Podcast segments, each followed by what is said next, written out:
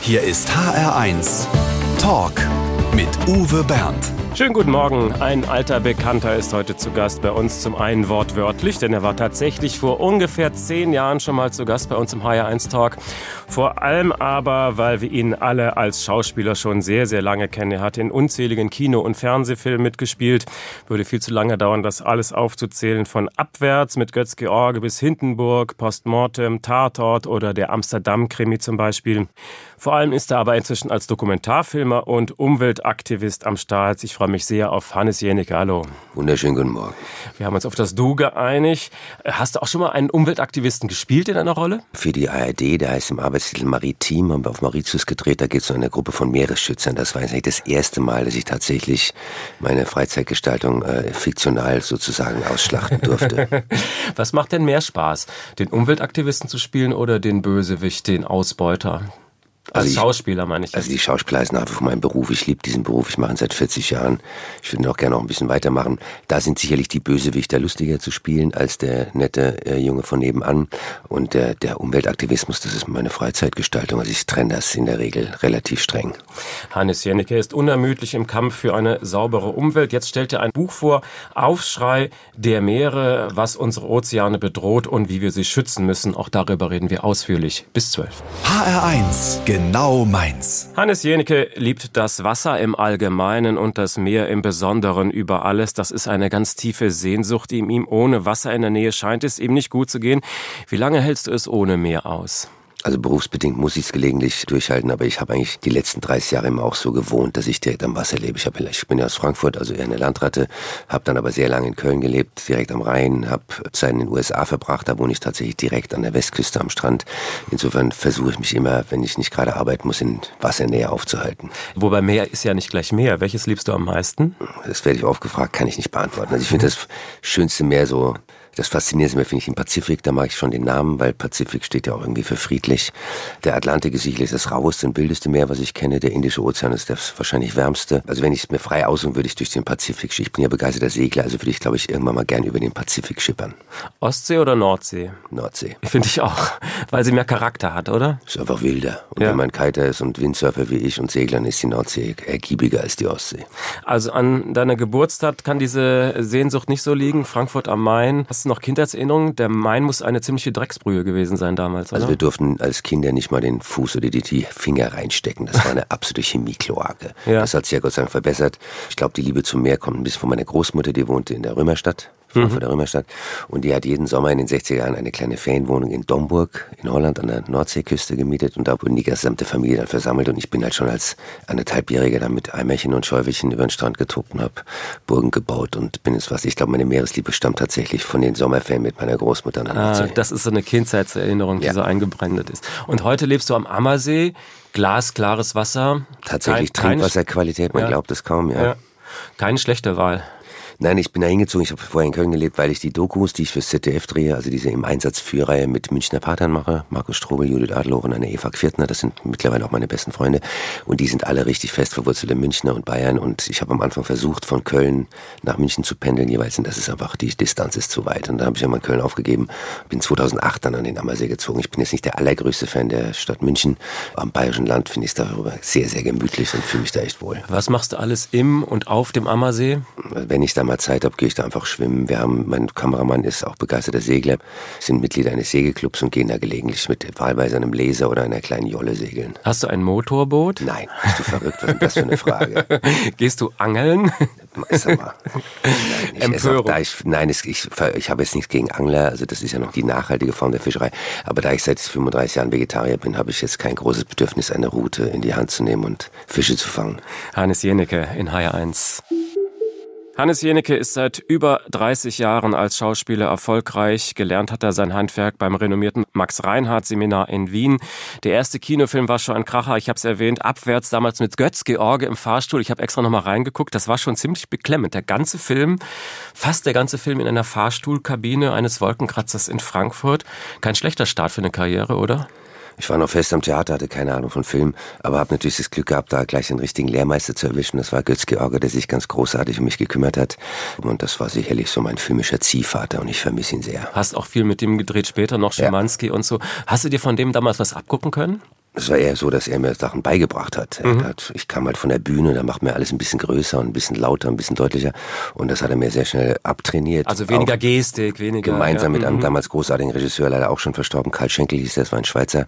Und natürlich habe ich hingeguckt, wie Götz arbeitet. Und ich hatte so ein paar Schlüsselerlebnisse. Man kriegt ja als Schauspieler so eine Dispo, wie das heißt, am Vorabend des Drehtages. Da steht dann meine Abholzeit drauf und wir wohnten alle in einem Hotel in Schwabing. Wir drehten im Winter, muss ich dazu sagen. Und Götz stand immer zwei Minuten vor der Abholzeit vor dem Hotel. Egal, ob es geschneit, geregnet hat, der war halt Preuße. Okay. Und da habe ich gleich mal gemerkt, dass Pünktlichkeit auch was mit Respekt vor dem Team zu tun, weil es gibt Schauspieler, die lassen sich vom Fahrer erstmal wecken und dann duschen die noch und dann kommen sie runter und haben sie ihr Drehbuch vergessen. Ich bin hier der Star, ja. Mhm. Genau, und das war bei Götz genau das Gegenteil. Er war Wow. ein knallharter Arbeiter mit einer unglaublichen Spielwut, Spiellust, Spiellaune. Also das war sicherlich ein großartiger erster Lehrmeister. Was sind sonst so deine persönlichen Wow-Filme, wo du sagst, ja, die sind so richtig gut gelungen? Das hat meistens mit Regisseuren zu tun. Ich habe immer sehr gerne gearbeitet mit Dominik Graf, mit dem ich sehr viel gedreht habe. Es gibt einen Regisseur namens Thomas Jauch, mit dem ich viel gedreht habe, mit dem ich Alpha-Mann gemacht zum Beispiel. Und auch eine Reihe von Schimanskis mit Götz George. Das hat immer mit Drehbuchautoren und Regisseuren zu tun, weil die größte Krux in Deutschland sind halt schwache Drehbücher. Gibt es auch so ein paar Filme, die dir heute so ein bisschen peinlich sind, nach dem Motto, naja, Ganz Gott, viele. ich musste halt die Miete bezahlen und hab da gedreht? Nein, ich sage immer, ich, natürlich jetzt kann ich sagen, ich war damals jung und brauchte das Geld. Jetzt sage ich immer, ich bin alt und brauche das Geld für Umweltschutz. Also ich habe natürlich ganz viel mittelmäßige Filme gedreht, wo ich einfach auch Kasse machen wollte und mittlerweile mache ich damit halt sehr viel Umweltkram. Aber man lernt ja auch bei schlechten Filmen. Und ich muss auch zur Verteidigung von Filmleuten dazu sagen, wir machen ja nicht absichtlich schlechte Filme. Es geht ja kein Produzent, Regisseur, Schauspieler, statt sagt so, jetzt drehen wir mal einen richtig schlechten Film. Das geht ja meistens einfach mal daneben. Und das passiert halt. Es ist auch nicht jeder Song der Beatles ist großartig. Es ist auch nicht jedes Stück von Mozart ist fantastisch. Also ich habe ganz viel schlechte Filme gedreht, nicht mit Absicht. Das ist halt so passiert. Und natürlich, je älter man wird, desto eher versucht man das zu vermeiden, dass Filme daneben gehen. Aber es passiert mir immer noch. Du kennst das Geschäft seit Jahrzehnten. Äh, Was hat sich geändert? Wir drehen mittlerweile sehr viel schneller. Also wenn ein Tatort früher 26 Drehtage hat, wird er jetzt in 19 weggeballert.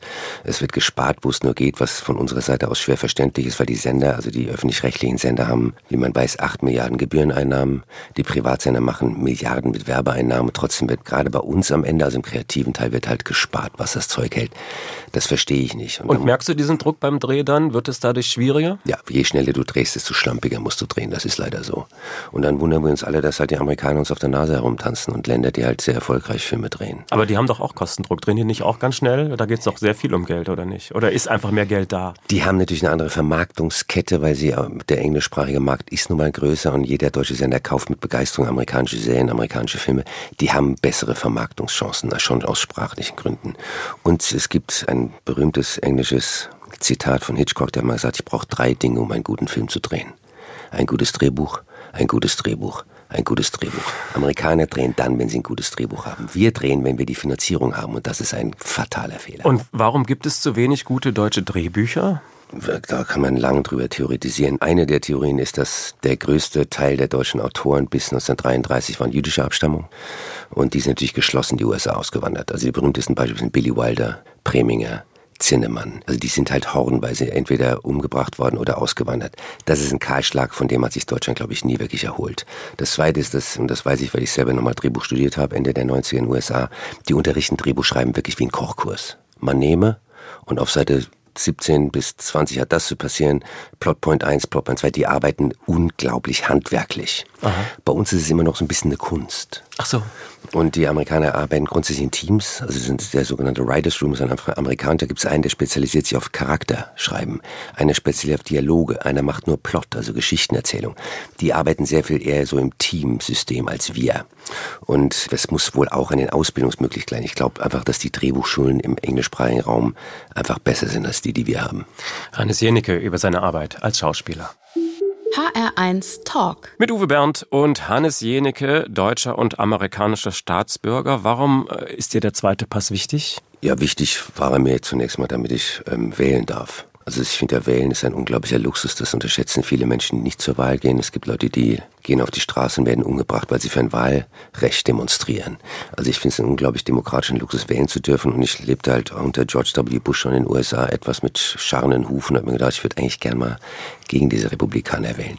Und dann habe ich, seit Schröder ist ja der Doppelpass erlaubt, das ging ja lange nicht. Und seit 2000 darf man halt zwei Pässe haben. Ich habe dann sofort den amerikanischen Pass beantragt und auch bekommen, einfach um wählen zu dürfen. Das der erste. Weil du so lange da gelebt hast.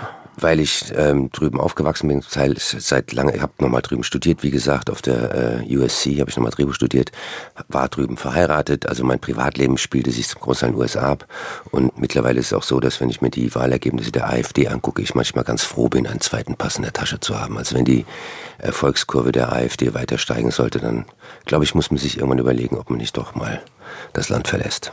Du wünschst dir jetzt einen US-Bürger, wie er im Buche steht, als ersten Musikwunsch. Was verbindest du mit Bruce Springsteen? Das war mein allererstes Live-Konzert. Ich war, glaube ich, 16 Jahre alt. Das war die Born to Run Tour. Und wenn man den einmal live gesehen hat, dann ist man einfach ein Fan. Ich finde ihn politisch unglaublich spannend. Ich finde ihn als Songschreiber großartig, als Textschreiber großartig und bin einfach seit meinen Teenagerjahren ein richtiger, wie man so ein Disciple sagt man auf Englisch, also ein Hardcore-Fan. Auch wie er sich politisch immer positioniert hat, wie er sich engagiert hat, fand ich immer absolut bewundernswert. Und für mich war es auch immer so ein bisschen ein Vorbild, so aus meiner kleinen deutschen Provinzperspektive. Dann hören wir jetzt Born to Run für Hannes Jennig.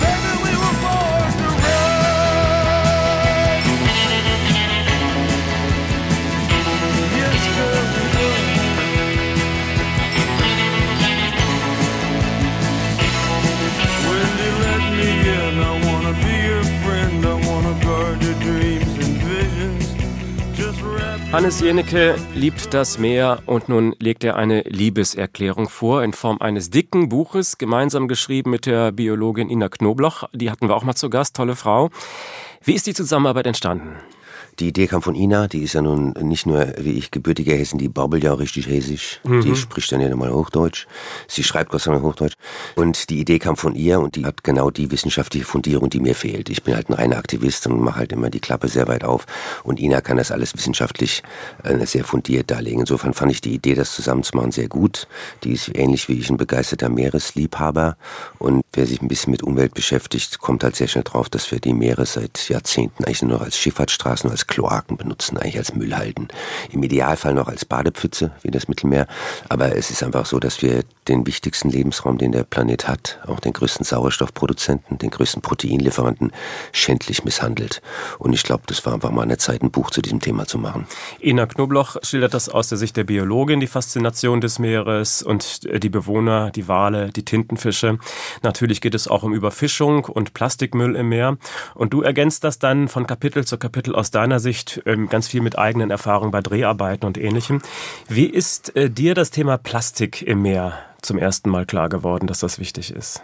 Äh, ich habe 2008 und 2009 eine Doku gemacht für ZDF über Haie und die äh, Haiflossenindustrie, den chinesischen Appetit auf Haiflossensuppe und die Überfischung der Meere. Und da haben wir den größten Teil der Wildlife-Aufnahmen, also der in Freiheit lebenden Haie, haben wir nördlich von Hawaii gedreht, etwas nördlich von der Nordschön Oahu. Und wenn man dort etwas weiter rausschippert, da treibt dort die größte Plastikinsel der Welt durchs Meer. Die nennt sich the North Pacific Garbage Patch oder the North Pacific Garbage Gyre. Die ist mittlerweile, glaube ich, achtmal so groß wie die Bundesrepublik. Was? Und entsteht durch ein Strömungssystem, das egal wo du Müll in den Pazifik schmeißt, egal ob, ob auf der asiatischen Seite, sprich Japan, Korea, in Mexiko, in den USA, das Strömungssystem sammelt diesen Müll irgendwann nordöstlich von Hawaii. Wie bei so einem Strudel in der Badewanne. Richtig. Ja? Mhm. Das war, als wir dort gedreht haben, war das der erste Bekannte vor diesen Riesenstrudeln. Mittlerweile gibt es die überall, selbst im Mittelmeer, im Atlantik, überall. Und das ist einfach, wir entsorgen halt den allergrößten Teil unseres Plastikmülls ins Meer gar nicht absichtlich, das passiert ja oft unabsichtlich. Sag mal ein kleines Beispiel. Wenn in den Isarauen in München oder am Rheinufer in Köln am Samstagabend eine kleine Grillparty steigt und da bleibt der Plastikmüll liegen und es weht am nächsten Morgen am Sonntag ein kleiner Wind, wo landet der Müll im Rhein? Wo geht der Müll dann hin? In die Nordsee. Wo fließt er dann weiterhin? In den Atlantik.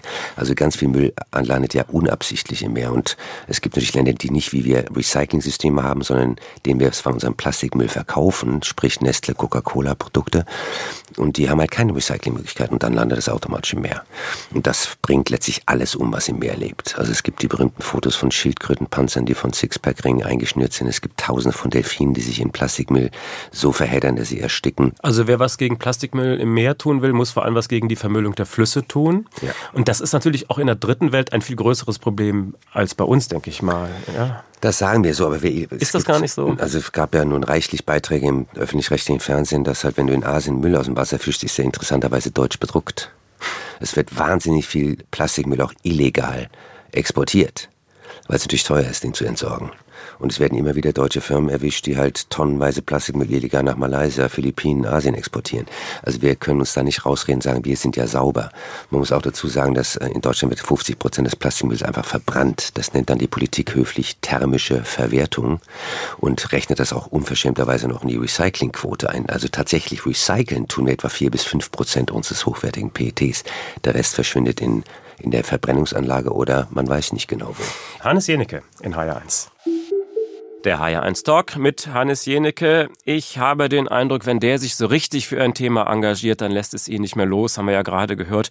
Das wollen wir jetzt mal mit unserem Überraschungsgast besprechen, denn der kennt ihn schon sehr lange. Schönen guten Tag, Herr Überraschungsgast. Hallo. Der Markus. Ja, guten Morgen. Markus Strobel. Die beiden haben gemeinsam eine Produktionsfirma, Kameramann von Hannes Jenecke und sie machen Produzent. eben zum diese Umweltreportagen für das Fernsehen, Einsatz für Haie, Orang-Utans und so. Wie haben Sie sich kennengelernt, Herr Strobel? Also wir haben früher Boxsters produziert und meine Frau hat es moderiert und die ist dann schwanger geworden. Unser Sohn ist jetzt 16 Jahre alt und dann haben wir einen Ersatz gebraucht und da haben wir Hannes kennengelernt und der hat Lust gehabt, auf Reisen zu gehen und dann hat er so ein bisschen die Schwangerschaftsbetreuung, äh nicht äh, Betreuung, sondern Vertretung gemacht. Die Betreuung okay. hatte ich an der Backe. das heißt, Sie sind froh über diese Schwangerschaft derjenige, ja? Ja, wir, Markus und ich haben uns in einem Café in München kennengelernt, ich glaube es war 2005 und wir haben damals einen Handschlagdeal gemacht, wir haben bis heute keinen schriftlichen Vertrag, produzieren seit 14 Jahren ist diese Doku zusammen. Ich kann nur sagen, das war einer der großen Glücksbegegnungen meines Lebens. Ach, Herr Strobel, dann beschreiben Sie doch mal die Zusammenarbeit. Wie funktioniert das so, wenn Sie mit dem Jeneke einen neuen Entwurf machen? Also wir setzen uns erstmal zusammen, überlegen, was, also hat der Hannes ja sicherlich schon erzählt, es geht ja zum einen eben um die Umwelt und zum anderen um Tiere. Ja, wir haben ja eigentlich das Umweltthema als Kernthema und überlegen dann, welche Tiere wir draufsetzen können und welche Tiere bedroht sind. Ja, und dann setzen wir uns hin und überlegen, was gerade aktuell ist und was uns unter den Fingern brennt, was dem Hannes speziell unter den Fingern brennt. Und dann versuchen wir das zu realisieren, den Sender davon zu überzeugen, dass das ein gutes Thema ist und dass wir dann den Auftrag kriegen zum Realisieren. Und ich habe den Eindruck, dem brennt viel unter den Nägeln, oder? Ja, es gibt tausend Themen, die wir eigentlich auf der Liste haben. Wenn Sie zusammen auf Dreharbeiten unterwegs sind, dann sind das ja oft sehr abgelegene Orte, einsame Inseln und sonst was. Das heißt, in der Regel ist das nächste Luxushotel weiter entfernt, oder? Wie ist das, ja, wenn man mit dem reist? Das ist natürlich ein Problem, ne? weil Hannes ist ein Promi und da muss man natürlich schon immer genau gucken, wo ist die nächste Fünf-Sterne-Suite und darunter macht das natürlich, nee Quatsch. Also Hannes ist so brutal unkompliziert. Also der fliegt im kleinsten Ding setzt sich in das kleinste Kanu rein, wenn wir irgendwo im Regenwald unterwegs sind, pennt neben mir, der extrem schnarcht in der Hängematte.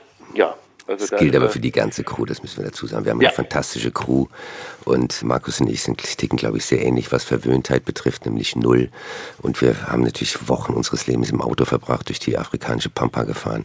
Das ist oft nicht bequem, aber es geht uns ja nicht darum, da Luxusurlaub zu machen. Das würde, glaube ich, das ZDF auch nicht so gerne sehen. und bei solchen Produktionen ist das auch schlicht nicht machbar, natürlich, logisch. Genau, da kann man einfach nicht drauf Rücksicht nehmen und da ist der Hannes genau der Richtige. Haben Sie bei Dreharbeiten auch schon kritische Situationen erlebt? Manche, ja. Also kritisch ist ja immer so relativ. Also wir leben beide noch. Da hat natürlich Markus das größere Risiko, weil es gibt Leute, die werden nicht gern gedreht bei ihren Geschäften. Ich nehme jetzt mal als Beispiel die chinesische Haiflossenmafia und immer der, der die Kamera auf der Schulter hat, der lebt am gefährlichsten. Und Markus kommt regelmäßig in Schwierigkeiten. Aber Markus, das sieht man jetzt im Radio, ist ein extrem kräftig gebauter Bayer. Gerade, also in Asien hat man nie Schwierigkeiten, weil Markus ist einfach mal einfach sehr viel imposanter als kleine Thais Indonesier. Aber es ist für den Kameramann grundsätzlich am gefährlichsten. Wenn es wirklich brenzlig wird, dann arbeitet mit versteckten Kameras. Und okay. da ist Markus technisch extrem versiert und näht mir dann Kameras in den Rucksackgurt. Er hat auch so ein etwas, ich nenne das mal so ein etwas peinliches Herrenhandtäschchen, wie sie in den 80ern modisch waren, wo man denkt, was hat er denn da? Da ist aber eine Kamera drin und das ist ein großartiges Werkzeug. Wir haben wirklich Haiflossenhändler gedreht, stundenlang. Die haben uns erzählt, wie man die Flosse kocht und wie man sie am besten vermarktet und die haben nicht gemerkt, dass wir sie ununterbrochen gefilmt haben. Insofern, viele der Bilder haben wir Markus zu verdanken, dass er das einfach extrem raffiniert und unauffällig macht. Ja, und wenn man so viel auf dem Meer unterwegs ist, gibt es ja auch Stürme und Wellen und solche Sachen, wo die Natur auch unbarmherzig sein kann, oder? Also wir sind relativ seefest, beide Segler und so schnell wird, wird uns nicht übel, gell Markus? Ja, genau. Wobei ich muss auch sagen, also da habe ich mit dem Hannes wirklich einen super Partner. Also der geht auch, wenn irgendjemand auf die Kamera zustürmt und nicht filmen und so weiter, der geht auch da gerne dazwischen und stellt sich dann vor die Kamera. Also so ist es nicht, dass ich da ungeschützt bin. Wunderbar. Markus Strobel, vielen Dank, dass Sie ein bisschen verraten haben über die Zusammenarbeit mit Hannes Jenecke. Alles klar, vielen Dank. HR1 Talk. Er fährt ein Elektroauto. Er trinkt niemals Coffee to go aus dem Plastikbecher. Er fährt auch kein Motorboot. Hannes Jennecke gibt sich alle Mühe, umweltgerecht zu leben. Nur das Rauchen passt nicht so ganz ins Bild, oder? Wieso machst du das jetzt öffentlich? Ist das ein Geheimnis? Also ich lasse mich damit zumindest auf keinen Fall mehr fotografieren. Es ist eine unfassbar dämliche Sucht. Ich krieg's vorübergehend immer mal in den Griff und werde aber immer gerne rückfällig, vor allem wenn ich am Computer sitze und schreibe. Ich weiß nicht, warum ich nicht schreiben ohne rauchen kann, ist mir noch nicht geglückt, aber das ist definitiv was, was auf, ganz oben auf meiner Liste steht zur endlichen, endgültigen Aufgabe. Das ist mir peinlich genug, dass ich das immer noch nicht geschafft habe. Wie lange hast du es bis jetzt geschafft? Das längste war mal sieben Monate. Sieben Monate. Die Zigarettenstummel sind ja auch ein Umweltproblem, oh, über ja. das du gerne schreibst. Gerade also, auch beim Thema Wasser, ne? Da bin ich mittlerweile so peinlich, dass wenn neben mir Leute rauchen, schmeißen ihre Fluppe auf den Boden, dann hebe ich die tatsächlich auf und schmeiße in die Mülltonne. Okay. Gleich reden wir noch ausführlich über die persönliche Umweltbilanz von Hannes Jenecke und was wir vielleicht davon lernen können. Vorher aber noch der umweltfreundliche HR1 Fragebogen, vollkommen emissionsfrei.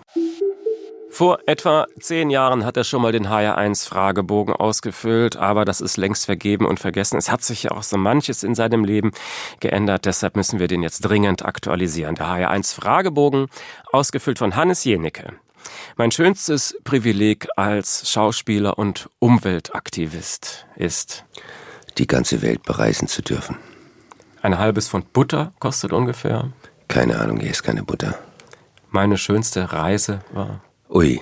Das, das ist schwierig. Ich immer Neuseeland und Costa Rica, aber das ist jetzt einfach mal so aus der Luft gegriffen. Es gibt so unendlich viel schöne Reiseziele auch in Europa. Das ist eine Frage, die ich nicht beantworten kann. Stolz bin ich darauf. Dass man tatsächlich mit dem doch umstrittenen Medium Fernsehen sehr viel bewegen kann. Kinder. Habe ich keine, mag ich trotzdem. Mein Lieblingsessen? Penne Arabiata mit einem schönen Rotwein. Ich hasse es, wenn ich mit Klimaleugnen zu tun habe. Glück bedeutet für mich? Reisen zu dürfen und Zeit zu haben. Das Schwierige an der Demokratie ist? Dass sehr viele verschiedene Meinungen irgendwie auf einen Nenner gebracht werden müssen. Bereut habe ich. Mit dem Rauchen angefangen zu haben. Wenn wir schon beim Thema sind. Ja, okay. Ich würde sehr gerne mal einen Abend verbringen mit Ui, auch eine lange Liste. Al Pacino, Bruce Springsteen, Martin Scorsese. Ich kenne natürlich auch Leute, mit denen ich gern wieder Abende verbringen würde, wie mit Herbert Grönemeyer, Wolfgang Niedecken. Und nein, die Liste ist auch endlos. Herbert Grönemeyer steht hier auch als Stichwort. Das trifft sich gut. Mit dem hast du mal gedreht. Ich habe, glaube ich, seinen letzten Film gemacht. Ja. Das war Mitte der 80er. Väter und Söhne. Ein Vierteiler, der hieß Väter und Söhne, war eine internationale Co-Produktion mit Burt Lancaster, Julie Christie, großartig besetzt. Herbert und ich spielten beste Freunde. Er hatte gerade Bochum rausgebracht und hat seine Filmkarriere dann doch relativ zügig an den Nagel gehängt und sich auf die Musik konzentriert. Aber eine großartige Zeit. Schätze ihn sehr. Und mit dieser Dreharbeit, auch das erwähnst du im neuen Buch, verbindest du auch ein Schlüsselerlebnis für den Umweltschutz.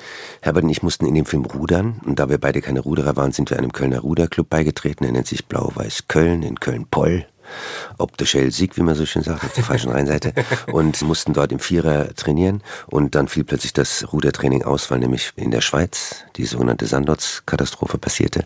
Ein Chemieunfall im obersten Lauf des Rheins, den dann deutsche Anrainerfirmen dazu missbraucht haben, ganz schnell ihren gesamten Giftmüll auch noch in den Rhein zu kippen. Inklusive Bayer, die ja sowieso immer Dünnsäure verklappt haben bis in die späten 80er. Und dann ereignete sich das größte Fischsterben aller Zeiten im Rhein. Der Fluss war klinisch tot. Man konnte weder in der Nähe des Ufers auch nur laufen. Das war absolut barbarisch, es war eine Tragödie. Und das war so ein Moment, wo ich gedacht habe, vielleicht muss man mehr tun, als seinen Jahresbeitrag an Greenpeace zu überweisen. Und ich glaube, das war so ein bisschen ein Schlüsselmoment für meinen Umweltaktivismus. Und wenn dir damals jemand gesagt hätte, eines Tages werden die Leute hier wieder baden? Hätte ich laut gelacht. Aber es geht tatsächlich. Man kann zwar nicht bedenkenlos, aber doch in vielen Teilen des Rheins tatsächlich. Ja, ich habe bei Eltville im Rhein gebadet und es war wunderbar. Das Wasser hab, war sauberer als mancher Berliner Badesee. Also ich war auch schon in Köln-Rodenkirchen im Wasser, das geht tatsächlich. Der Rhein ist eigentlich ein Beispiel, dass man tatsächlich was erreichen kann. Ich habe Angst vor. Uiuiui. Da muss ich immer scharf nachdenken. Eigentlich vor wenig Dingen. Also doch vor einem lang dahinsiechenden Ableben. Das hat, musste mein Vater erleben und das ist etwas, wovor ich tatsächlich Angst habe. Hm. Treue? Ganz wichtig. Zuverlässigkeit, Treue halte ich für zwei ganz wesentliche Errungenschaften der Menschheit. Die Arschlochmuschel. Die habe ich schon mir so in den Fuß gerammt, dass ich tatsächlich wochenlang kaum laufen konnte. Heißt die wirklich so?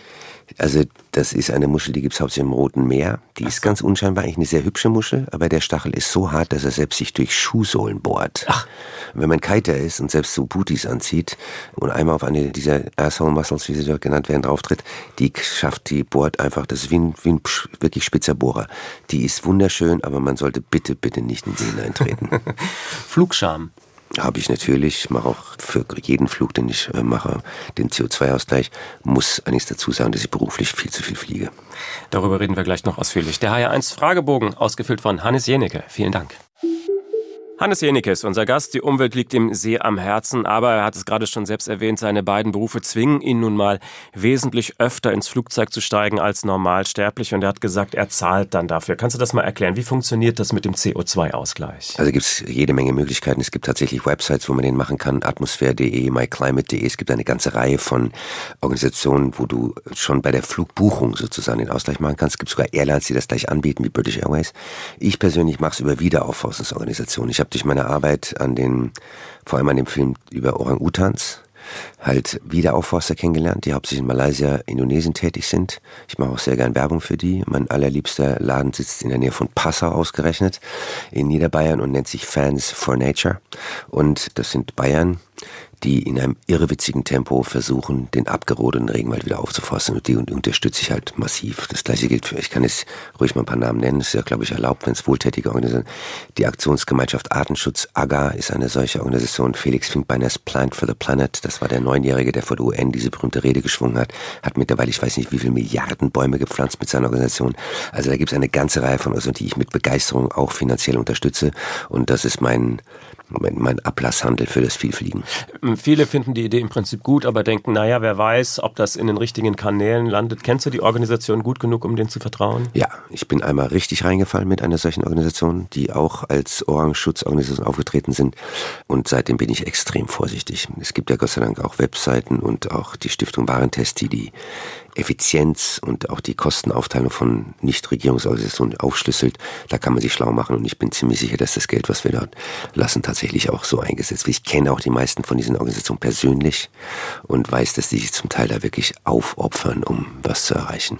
Und du weißt beim Thema Flugbilanz gerne darauf hin, dass du ja kein Fleisch isst und Fleischproduktion ja auch mit sehr viel CO2-Produktion verbunden ist. Wie funktioniert diese Rechnung? Das ist eine Studie, die hat die Universität von Oxford in England gemacht. Die hat mich sehr erfreut, muss ich sagen.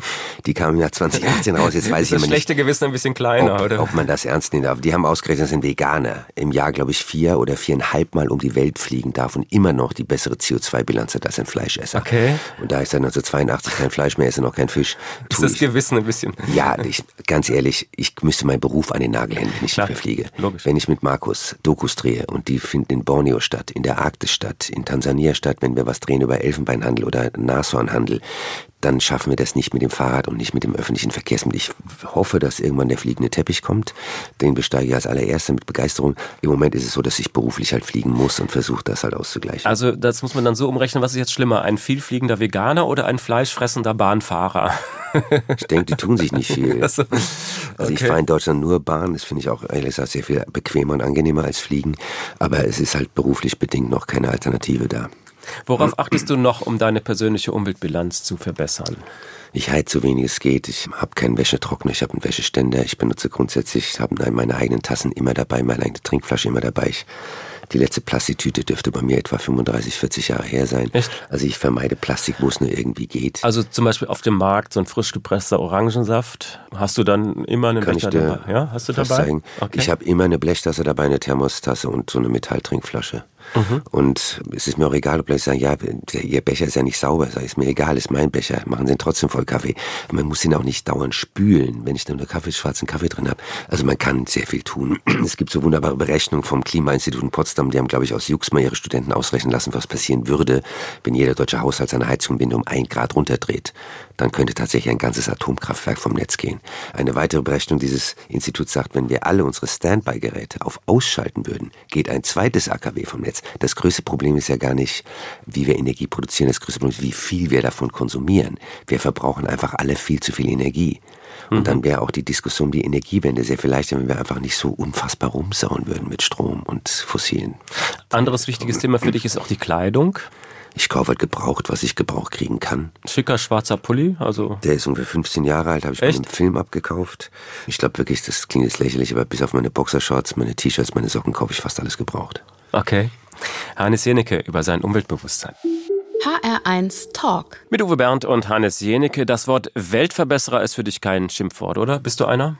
Ich werde oft als solcher tituliert, aber ich, mir ist es ehrlich gesagt egal. Es gibt auch das Schimpfwort Gutmensch auf Deutsch, was mich immer ein bisschen wundert. Ist das ein Schimpfwort für dich? Ja, also wenn Sie, wenn man die FAZ liest oder den Fokus oder solche Medien, da ist ja der Gutmensch ein Schimpfwort. Und ich glaube, wir sind die einzige Sprache der Welt, der sich, die sich nicht über schlechte Menschen aufregt, sondern über Gutmenschen. Insofern, das ignoriere ich einfach. Glaubst du, du kannst mit deinen Reportagen und Büchern die Welt ein bisschen verbessern? Also ich weiß, dass das dem so ist. Also sind tatsächlich aufgrund unserer Filme zum Teil Gesetze geändert worden. Zum Beispiel? Also das beste Beispiel war der Hai-Film. Mhm. Wir haben noch während der Dreharbeiten eine Drehgenehmigung angefragt im KDW in Berlin, weil da sehr viel Hai-Produkte verkauft wurden, zum Beispiel Schillerlocke. Und ähm, da hatten wir mit der Pressedame zu tun, dieses ähm, Ladens, und dann haben die schon während der Dreharbeiten das gesamte Hai-Sortiment rausgeräumt. Dann ist eine deutsche Hai-Aktivistin, die auf Hawaii lebt, Stefanie Brendel, kann man googeln, die hat eine NGO namens Shark Allies, hat unser Filmmaterial benutzt und hat angefangen, vor etwa zehn Jahren im gesamten Pazifikraum Gesetzesinitiativen zu starten, damit das Finning, also der Flossenhandel von Haien, verboten wird. Das haben mittlerweile 27 Länder gemacht. Und das hat mit unserem Filmmaterial zu tun. Wir haben halt echt Bilder bekommen, die selten sind, nämlich wie lebenden Haien die Flosse abgeschnitten wird, die wird an Bord gebunkert. Der, der noch lebende Fisch, wenn es mehr Der sterbende Fisch. Und der lebt dann noch irgendwie zwischen sieben und 30 Minuten und verendet dann kläglich. Also man kann mit diesem Film erstaunlich viel bewegen. Jetzt der nächste Musikwunsch für dich. Äh, Alter Bridge, Before Tomorrow Comes. Warum hast du dir das ausgesucht? Da ist am Schluss eine Textzeile drin, die ich großartig finde. Und ich bin ein großer Fan von Grunge oder Post-Grunge, also von dem, was man so Jungsmusik nennt. Bist du, noch, du bist noch so ein Junge, oder?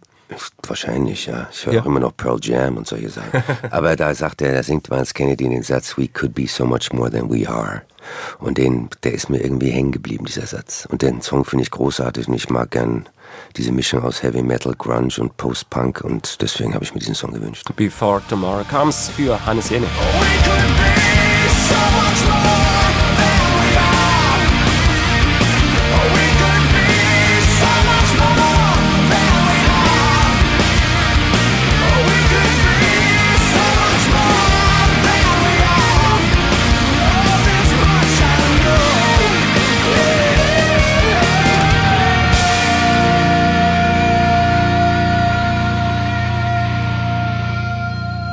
Wenn man Hannes Jennecke eines glauben kann, dann ist das sein Engagement für die Umwelt. Und was ich gut finde, du hast dir so wirklich so diese jugendliche Empörung bewahrt. Warum hast du nie resigniert? Was motiviert dich immer weiterzumachen? Aufgeben ist so bequem, so faul. Dieser Satz, das hilft doch nichts. Was hilft denn das, wenn ich was ändere? Das finde ich wahnsinnig dumm, bequem und faul. Und es gibt eben wieder, du hast vorhin den Rhein erwähnt, es gibt so viele Beispiele, dass wir echt was retten können. Ich meine, wir hatten vor 40 Jahren kaum mehr Störche. Der Storch ist wieder da. Wir hatten keine Wölfe mehr. Der Wolf kommt ganz langsam zurück. Ähm, wir haben neue Nationalparks eingerichtet, wie im Schwarzwald. Also es ist ja tatsächlich nicht aussichtslos und hoffnungslos. Und ich finde, solange es noch Hoffnung gibt, sollte man kämpfen. Das heißt, du bist alles andere als ein Pessimist? Äh, jein. Also wenn ich mir die CO2-Bilanzen anschaue, wenn ich mir diesen Bericht von dem Weltbiodiversitätsrat, IP, wie heißt der IPBBS? Es sterben die Hälfte aller uns bekannten Arten sterben aus. Also eigentlich hat man wenig Grund, Optimist zu sein, aber wie gesagt, aufgeben gilt nicht. Und ich denke, kämpfen macht ja auch Spaß. Ein wichtiges Stichwort, das auch immer wieder in dem Buch kommt, ist die Macht der Verbraucher. Wird das auch ein bisschen hochgepumpt? Das wird völlig unterschätzt. Unterschätzt? Total. Wenn Leute keine SUVs mehr kaufen würden, würde die Autoindustrie sofort aufhören, sie zu bauen. Wenn wir aufhören würden, Nestle-Produkte zu kaufen oder Coca-Cola, McDonalds-Produkte oder Procter Gamble-Produkte wie Meister Propper oder Henkel, diese, diese ganzen Vermüller, dann würden die sofort ihre Produktion umstellen.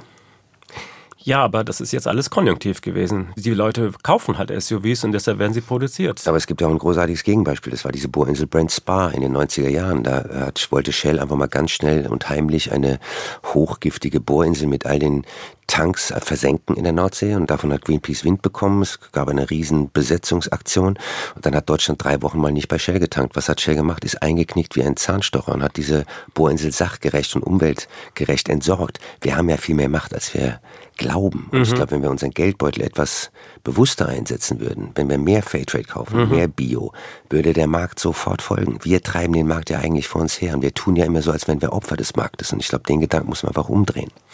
Nur ist ja die Realität, dass die Leute ja letztlich trotzdem eher billiges Fleisch kaufen und billige Pullover. Also Trotzdem steigt der Anteil an Bioprodukten jedes Jahr im zweistelligen Bereich.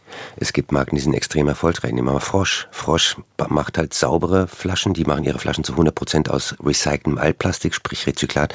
Das ist ein sehr erfolgreicher Konzern. Rapunzel ist ein sehr erfolgreicher Konzern. DM ist ja auch ein Laden, der sich zumindest ansatzweise bemüht, nachhaltig zu arbeiten. Das ist ein erfolgreicher Laden. Es ist ja nicht so, dass nur die Billigketten gewinnen. Schlecker ist pleite gegangen.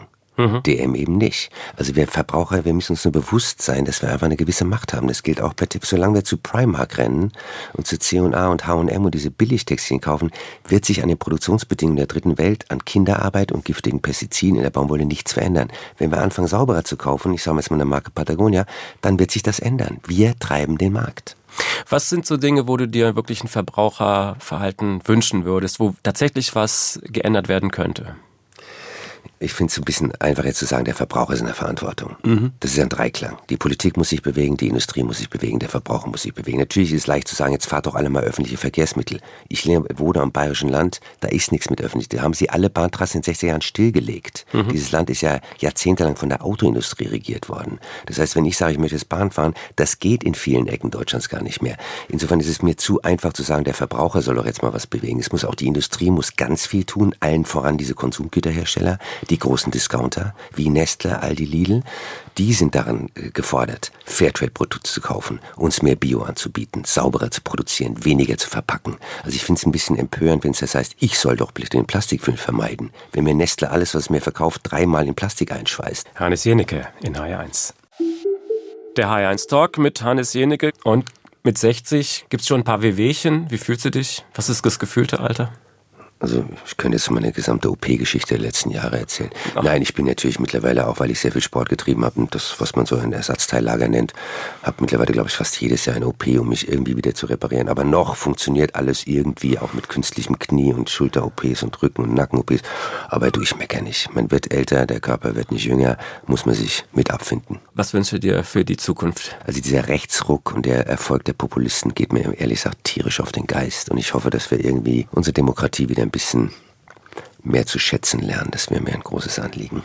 Das sollen die Schlussworte sein für diesen heutigen Sonntag. Herzlichen Dank, Hannes Jenecke, für dieses ausführliche Gespräch. Wenn Sie es noch einmal hören wollen oder weiterempfehlen möchten, es gibt es auch bei uns im Internet auf hr1.de als Podcast. Am Schluss ist es üblich, dass unser Gast eine klitzekleinigkeit auswendig aufsagt. Das heißt ein Liedtext oder ein Lebensmotto, was ihm was bedeutet. Ein Lebensmotto. Ich sammle die seit ich, das hat meine Großmutter schon gemacht. Also es, ähm, einer meiner Lieblingssätze stammt von einem französischen Künstler, Schriftsteller, Philosophen, der ist, glaube ich, Francis Picabia. Der hat mal gesagt, der Kopf ist rund, damit man die Richtung des Denkens ändern kann. Das ist ein sehr schöner Satz. Einer meiner allerliebsten Sätze ist kurz und wahnsinnig simpel. Der Dalai Lama mal gesagt. Der hat mal gesagt, ich sag's auf Englisch und ohne seinen herrlichen Akzent. There's no reason not to be friendly. In der deutschen Übersetzung, es gibt keinen Grund, nicht freundlich zu sein. Den finde ich wunderbar, diesen Satz. Also ich könnte jetzt hier stundenlang aus meiner Dafür machen wir mal eine extra Sendung. Genau. Zitate von Jeneke. Vielleicht wäre das das nächste Buchprojekt. Vielen Dank für den Besuch und einen schönen Sonntag. HR1, genau meins.